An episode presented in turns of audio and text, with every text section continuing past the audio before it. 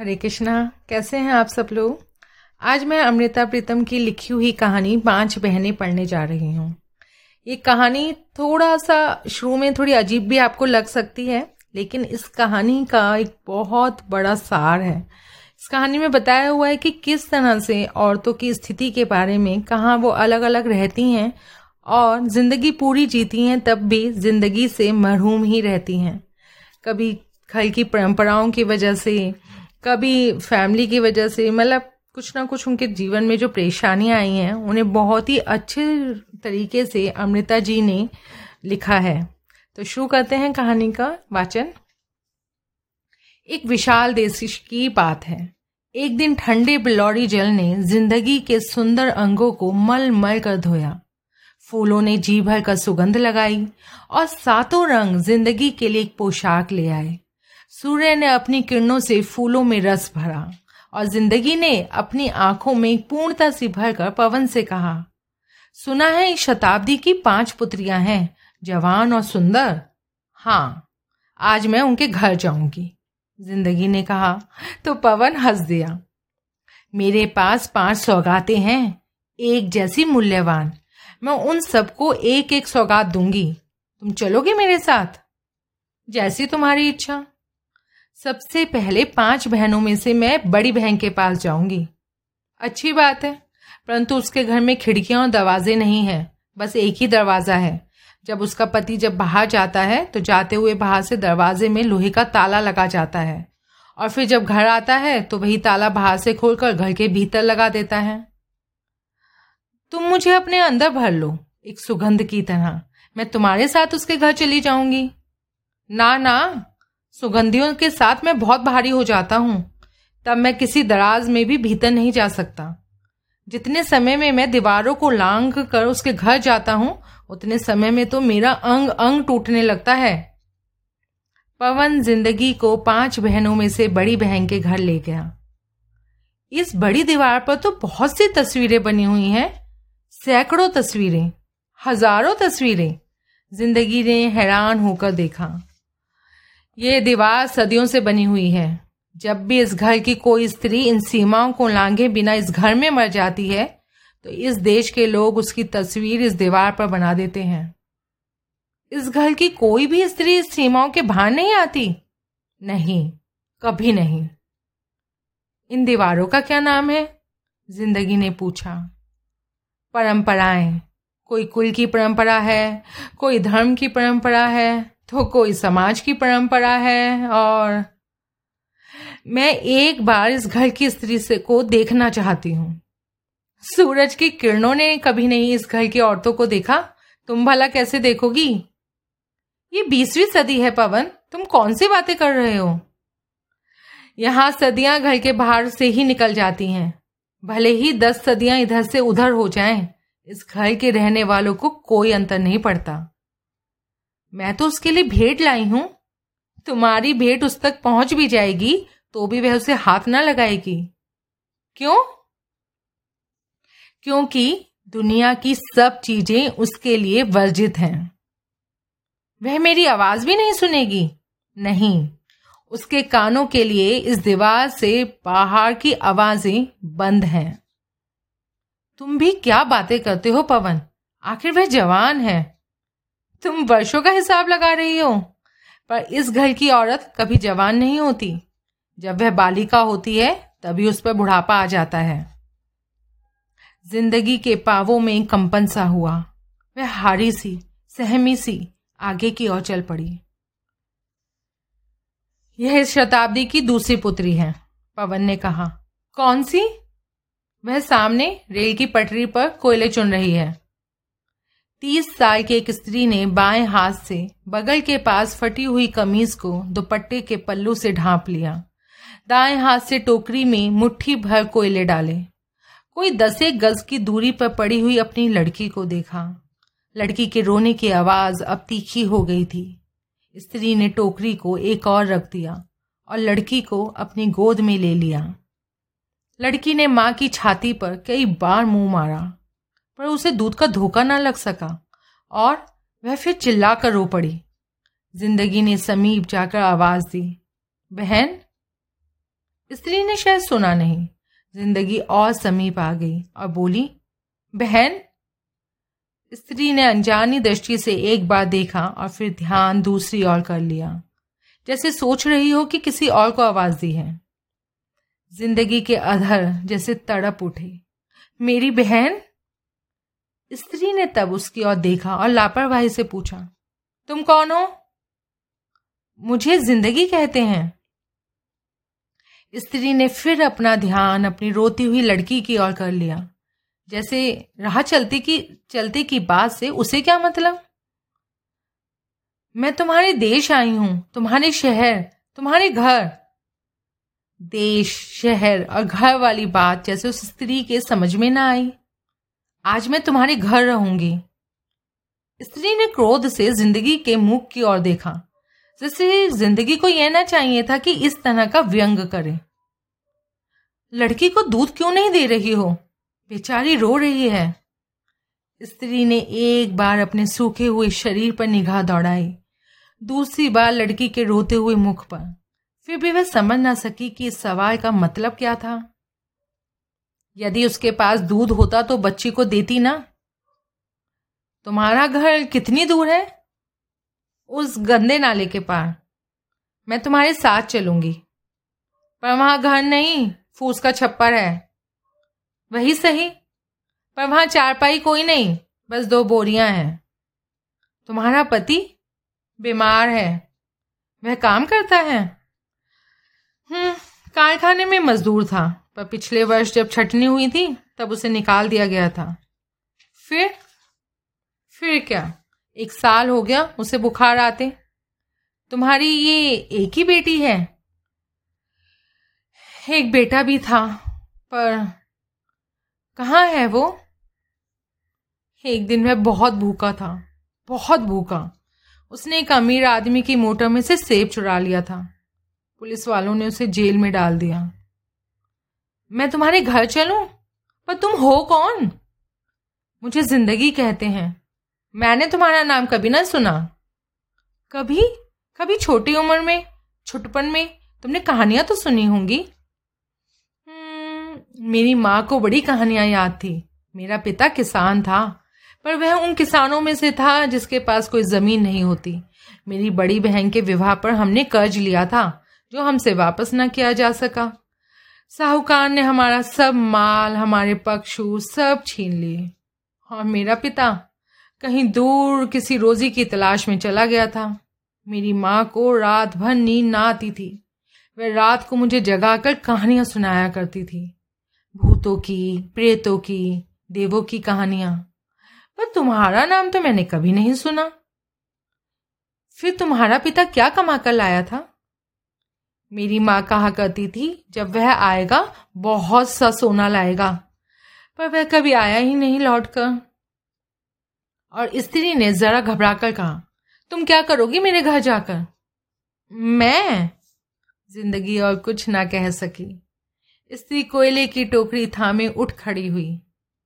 मैं तुम्हारे लिए सौगातें लाई हूँ, ज़िंदगी के रंग और सुगंध भरी एक पिटारी स्त्री के सामने रख दी। ना बहन यह तुम अपने पास ही रखो। स्त्री ने जैसे भयभीत हो आँखें दूर हटा ली। मैं तुम्हारे लिए लाई हूँ। ना बहन, कल पुलिस वाले कहेंगे, तूने किसी के घर चोरी कर ली है। स्त्री शीघ्रता से अपने घर की ओर मुड़ी। पर थोड़ी दूर जाकर जब उसने देखा कि ज़िंदगी अब भी उसके पीछे पीछे आ रही है तो वह डरकर थम गई। तुम लौट जाओ बहन, मेरे साथ ना आओ। मुझे बेगानों से बहुत डर लगता है।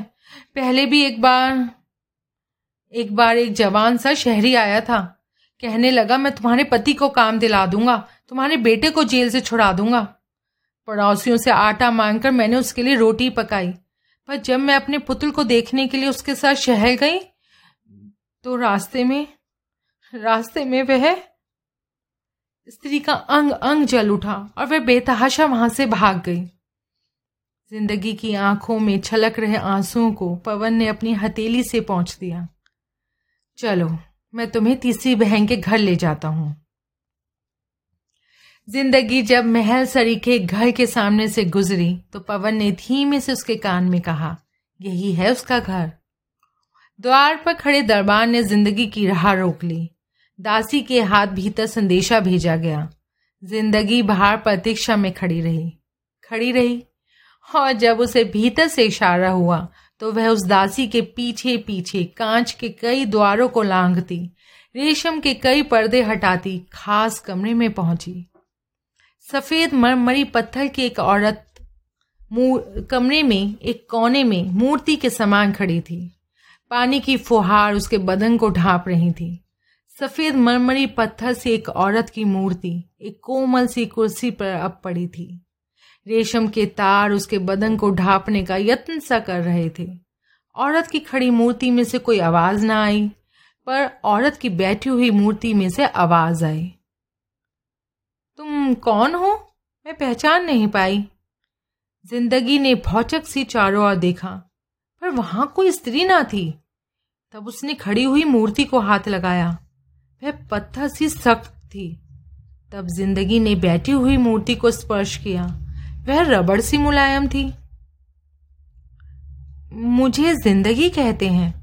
ज़िंदगी ने धीरे से कहा हम्म, याद नहीं आ रहा। ये नाम कहीं सुना हुआ लग रहा है। शायद छुटपन में किसी पुस्तक में पढ़ा हो। पुस्तक में? हाँ मुझे याद आ गया। मेरे साथ एक लड़का पढ़ता था। वह गीत लिखता था। एक बार उसने मुझे अपने गीतों की किताब दी थी। उसमें ये नाम आया था। वह अब कहाँ रहता है? हम्म, गरीब सा लड़का था पता नहीं कहाँ रहता है। उसकी किताब? इस नई कोठी में आते समय पुराना सामान मैं साथ नहीं लाई थी। ये सारा सामान नया खरीदा हुआ है। बहुत महँगा खरीदा है। मेरा पति देश का बहुत बड़ा व्यक्ति है। अब के चुनाव में भी मुझे आशा है वह फिर बड़ा व्यक्ति चुना जाएगा। हम जब भी चाहें ऐसा इससे भी अच्छा सामान खरीद सकते हैं। रबड़ जैसी मुलायम स्त्री की मूर्ति ने मेज पर रखे हुए फल ज़िंदगी की ओर बढ़ाए। फलों को छूते ही ज़िंदगी को उनमें से एक गंध से अनुभव हुई। आ, मैंने अभी मजदूरों से ताजे फल तोड़वाए हैं। दासी ने शायद धोए नहीं। मजदूरों के हाथों की गंध आती होगी। आज गर्मी है। मेरी तबीयत कुछ ठीक नहीं आज। यदि तुम्हें अच्छा लगे तो मैं तुम्हें बाहर ठंडी और खुली हवा में ले चलूँ। ज़िंदगी ने एक सांस भरकर कहा, नहीं नहीं, मैं इस तरह बाहर नहीं जा सकती। अपनी श्रेणी से बाहर के लोगों में उठने बैठने से हमारा आदर नहीं रहता। असल में जब मेरा ऑपरेशन हुआ था, कुछ कसर रह गई थी। तब कभी कभी कुछ दर्द होता है। ज़िंदगी ने उठकर उस रबड़ जैसी मुलायम स्त्री की भुजा पकड़ी, फिर उसके बदन पर हाथ रखा। तुम्हारा दिल क्यों नहीं धड़कता? पत्थर की तरह खामोश और ठंडा है। यही तो कसक रह गई है। मेरा पति कहता है, अब हम किसी बाहर के देश जाएँगे। शायद अमेरिका। वहाँ के डॉक्टर बड़े कुशल हैं। मेरा ऑपरेशन शायद फिर होगा। किस बात का ऑपरेशन है? जब कोई लड़की बड़े घर में ब्याह कर आती है, विवाह की पहली रात को देश के कुशल डॉक्टर उसका ऑपरेशन करते हैं। ये बड़े घरों की रीति है। विवाह की रात को ऑपरेशन? हाँ उस लड़की के बदन को चीर कर उसका दिल बाहर निकाल लेते हैं। उसकी जगह सोने की एक शिला रख देते हैं। बड़ी सुंदर शिला। बड़ी मूल्यवान होती है। मेरे ऑपरेशन में थोड़ी सी कसर रह गई थी। कभी कभी कसक से उठती है। इन चुनावों में मेरा पति यदि जीत गया तो हम आगामी मास में हवाई जहाज़ द्वारा बाहर जाएँगे, फिर ऑपरेशन होगा और मैं ठीक हो जाऊँगी। मैं तुम्हारे लिए एक सौगात लाई हूँ। नहीं नहीं, मेरे पति ने कहा है, आजकल किसी से कोई चीज़ नहीं लेनी है। चुनाव निकट आ गए हैं। और देश की बड़ी बड़ी मिलों में हमारी पत्ती है। हमें ये छोटी छोटी चीज़ें लेने की क्या आवश्यकता? टेलीफोन की घंटी बजी और रवड़ जैसी मुलायम स्त्री ने टेलीफोन में दो तीन मिनट बात करने के पास बैठी हुई ज़िंदगी से कहा, बहन, तुम्हें यदि मुझसे कुछ काम है तो फिर कभी आना। इस समय मेरा पति और उसके पार्टी के कुछ लोग घर आ रहे हैं। पवन ने ज़िंदगी का हाथ थाम लिया। और उसे सहारा देकर चौथी बहन के घर ले आया। बड़ा साधारण सा घर था, पर घर के दरवाजे के सामने एक चमकती हुई गाड़ी का मुँह आँखों को चौंधिया रहा था। शाम होने वाली थी। ज़िंदगी ने घर की सीमा लांघ कर भीतर की ओर झाँक कर देखा। बाईस तेईस वर्ष की जवान स्त्री एक बालक को थपकी देकर सुला रही थी। कमरे का सारा सामान मुश्किल से गुजारे लायक था। तो भी युवती के वस्त्र झिलमिल झिलमिल कर रहे थे। ज़िंदगी ने धीरे से दरवाज़ा खटखटाया। कौन? धीरे से युवती दहलीज के पास आई। बच्चा जग जाएगा। तब युवती ने चौककर कहा, तुम? तुम? उसके बोल लड़खड़ा गए। मुझे ज़िंदगी कहते हैं। मुझे मालूम है। मालूम है मुझे। तुझे मालूम है? मैं सारी उम्र तुम्हारी परछाई के पीछे भागती रही हूँ। अब मैं थक चुकी हूँ। अब मैंने तुम्हारा रास्ता छोड़ दिया है। तुम चली जाओ यहाँ से। जहाँ से आई हो, वहीं लौट जाओ। देख नहीं रही हो? मेरे दरवाजे पर शाप की एक रेखा खींची हुई है। इस रेखा को तुम नहीं लांग सकती। इस रेखा को मिटा नहीं सकती। तुम चली जाओ। चली जाओ। युवती की सांस फूल गई। मेरी अच्छी बहन बहन? मैं किसी की बहन नहीं, मैं किसी की बेटी नहीं, मैं किसी की कुछ नहीं। ये तुम्हारा बच्चा ज़िंदगी ने कमरे में सोए पड़े बच्चे को देखा। मेरा बच्चा मेरा बच्चा, पर इसका बाप कोई नहीं। मैं समझी नहीं। जब मेरे देश में आज़ादी की नींव रखी गई थी, उसकी नींव में मेरी हड्डियाँ चुनी गई थी। जब मेरे देश में स्वतंत्रता का पौधा लगाया गया था, मेरे रक्त से उस पौधे को सींचा गया था। जिस रात मेरे देश में खुशी का चिराग जलाया गया, उसी रात मेरी इज़्ज़त और आबरू के पल्लू को आग लगी थी। ये बच्चा उसी रात की निशानी है, उसी आग की राख है, उसी जख्म का दाग है। मेरी दुखी बहन, फिर फिर मेरी सब रातें उस रात जैसी हो गईं। मैं तुम्हारे सपने देखा करती थी। मैं सोचती थी, तुम मेरे कुआरे सपनों को मेहंदी लगाकर रंग दोगी। मेरी माँ के सहन में देश के गीत गाए जाएँगे और मैं अपने कानों से शहनाई की आवाज़ सुनूँगी। मेरे गाँव का एक जवान लड़का मेरे सपनों का राजा था। मैं तुम्हारी परछाई से खेलती फिरती थी। जब मेरा गाँव लुटा, मेरा पिता बुरी तरह मारा गया। मेरे भाई मारे गए और मुझे एक सांप ने काट लिया। फिर एक और सांप ने, एक और सांप ने, मनुष्य जैसे मुँह वाले ये कैसे सांप हैं?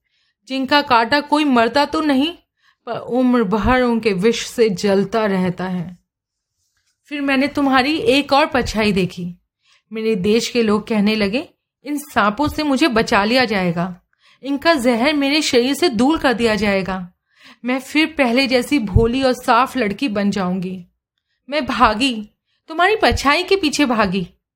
पर यह सब झूठ था, सब झूठ। मेरे सपनों के राजा ने मुझे स्वीकार ना किया। मुझे अपने घर की सीमाओं से वापस लौटा दिया। मैं फिर उसी विष में जलने लगी। उन्हीं सांपों जैसे और सांप मेरे आस पास लिपट गए। बाहर वह गाड़ी देख रही हो ना? कितनी चमक रही है। वह एक बहुत बड़े सांप की मोटर गाड़ी है। आज रात मुझे ये काटेगा। ज़िंदगी बोल ना सकी। उसके हाथों में जो सौगात थी, वह उसके आंसुओं से भीग गई। ये तुम क्या लाई हो सौगात मेरे लिए? देख नहीं रही हो? मेरा सारा शरीर विष से बुझा हुआ है। मैं जब तुम्हारी सौगात को हाथ लगाऊँगी, यह भी विषैली हो जाएगी। ये सुगंधियाँ, ये रंग हाँ मेरे रोम रोम में विष रचा हुआ है। विष, जहर। पवन ने बेसुस ज़िंदगी के मुख पर अपने वस्त्र से हवा की और जब ज़िंदगी को कुछ सुध आई, पवन उसे पाँचों में से सबसे छोटी बहन के घर ले गया। बीस वर्ष की एक मानवीय युवती के आसपास बहुत सी किताबें, साज और रंग बिखरे पड़े थे। ज़िंदगी ने सुख की एक सांस भरी। सामने बैठी हुई उस युवती ने अपनी उंगली से साज के तार को छेड़ा और एक मीठा सा गीत वातावरण में बिखर गया। युवती गाती रही। उसकी आँखों में सितारों जैसे आँसू चमक रहे थे। फिर उसने ज़िंदगी, फिर उसने रंग की बारीक रेखाओं से एक कागज़ पर बड़ी रंगीन तस्वीर बनाई। ज़िंदगी का दिल चाहा कि उस युवती के कलाकार हाथों को चूम ले। स्वर, शब्द और चित्रों का एक जादू वातावरण में घुल रहा था। ज़िंदगी ने एक गहरी सांस भरी और हाथ में रंग और सुगंध की पिटारी लिए आगे बढ़ी। युवती की आँखों में एक अचंबा सा भर गया। मुझे मालूम है, युवती बोली, पर उसके स्वागत के लिए उठकर आगे ना बढ़ी। अचानक ज़िंदगी के पाँव अटक गए। लोहे के बारीक तार कमरे के दरवाजे के सामने ऊँचे उठ रहे थे। मैं इस समय तुम्हारा स्वागत नहीं कर सकती। युवती ने सर झुका लिया। क्यों? ज़िंदगी हैरान थी। यदि तुम रात को आओ, जिस समय मैं सो जाऊँ, मेरे सपनों में, या फिर जाग रही हूँ, मेरी कल्पना में, मैं तुम्हारे साथ बहुत सी बातें करूँगी, बहुत कुछ सुनाऊँगी। वैसे मैं नित तुम्हारी परछाई पकड़ती हूँ। ये देखो, इन रंगों से मैंने तुम्हारा आंचल बनाया है। इन तारों के स्पर्श से मैंने तुम्हारे गीत गाए हैं। इस लेखनी से मैंने तुम्हारे प्यार की कहानियाँ रची हैं। आज जब मैं स्वयं तुम्हारे पास आई हूँ, तुम धीरे, बहुत धीरे, मेरे घर की सभी दीवारों में छेद हैं। सैकड़ों और हज़ारों आँखें मेरी रखवाली करती हैं। उधर देखो, इन छेदों में। तुम्हें हर एक छेद में दो भयानक आँखें दिखाई देंगी। ये आँखें लावे से भरी हुई हैं और एक एक जबान। इनसे तो सैकड़ों तीर निकलते हैं। यदि मैं तुम्हारे पास बैठ जाऊँ, तुम्हारे पास इनके तीर अभी मेरे रंग भरी प्यालियों को उलट देंगे, मेरे सास के तार उलझा देंगे, मेरे गीतों के एक एक स्वर को बीन देंगे, और इन आँखों का लावा। पर ये लोग तुम्हारे गीत सुनते हैं, तुम्हारी कहानियाँ पढ़ते हैं, तुम्हारे चित्रों को देखते हैं। यहाँ के कलाकार तुम्हारी बातें कर सकते हैं, तुम्हारा मुँह नहीं देख सकते। और जो तुम्हारा मुख देख ले, उस मंसूर को मौत की सजा दी जाती है। अब तुम चली जाओ ज़िंदगी, कोई देख लेगा। मेरे सपनों के अतिरिक्त ऐसा कोई स्थान नहीं जहाँ मैं तुम्हें बिठा सकूँ। मैं तुम्हारे लिए सौगात लाई थी। ये भी मैं उसी समय तुमसे लूँगी। ज़रूर आना, मैं सात स्वर्ग रचाऊँगी। तुम आना। तुम्हारी सौगात से अपने स्वर्ग सजाऊँगी। तुम ज़रूर आना, और फिर सुबह उठकर मैं तुम्हारे प्यार का गीत लिखूँगी, तुम्हारे रूप का चित्र बनाऊँगी, तुम्हारी सुंदरता के गीत गाऊँगी। पर अब तुम चली जाओ, कोई देख लेगा। और युवती ने ज़िंदगी की ओर से मुँह फेर लिया।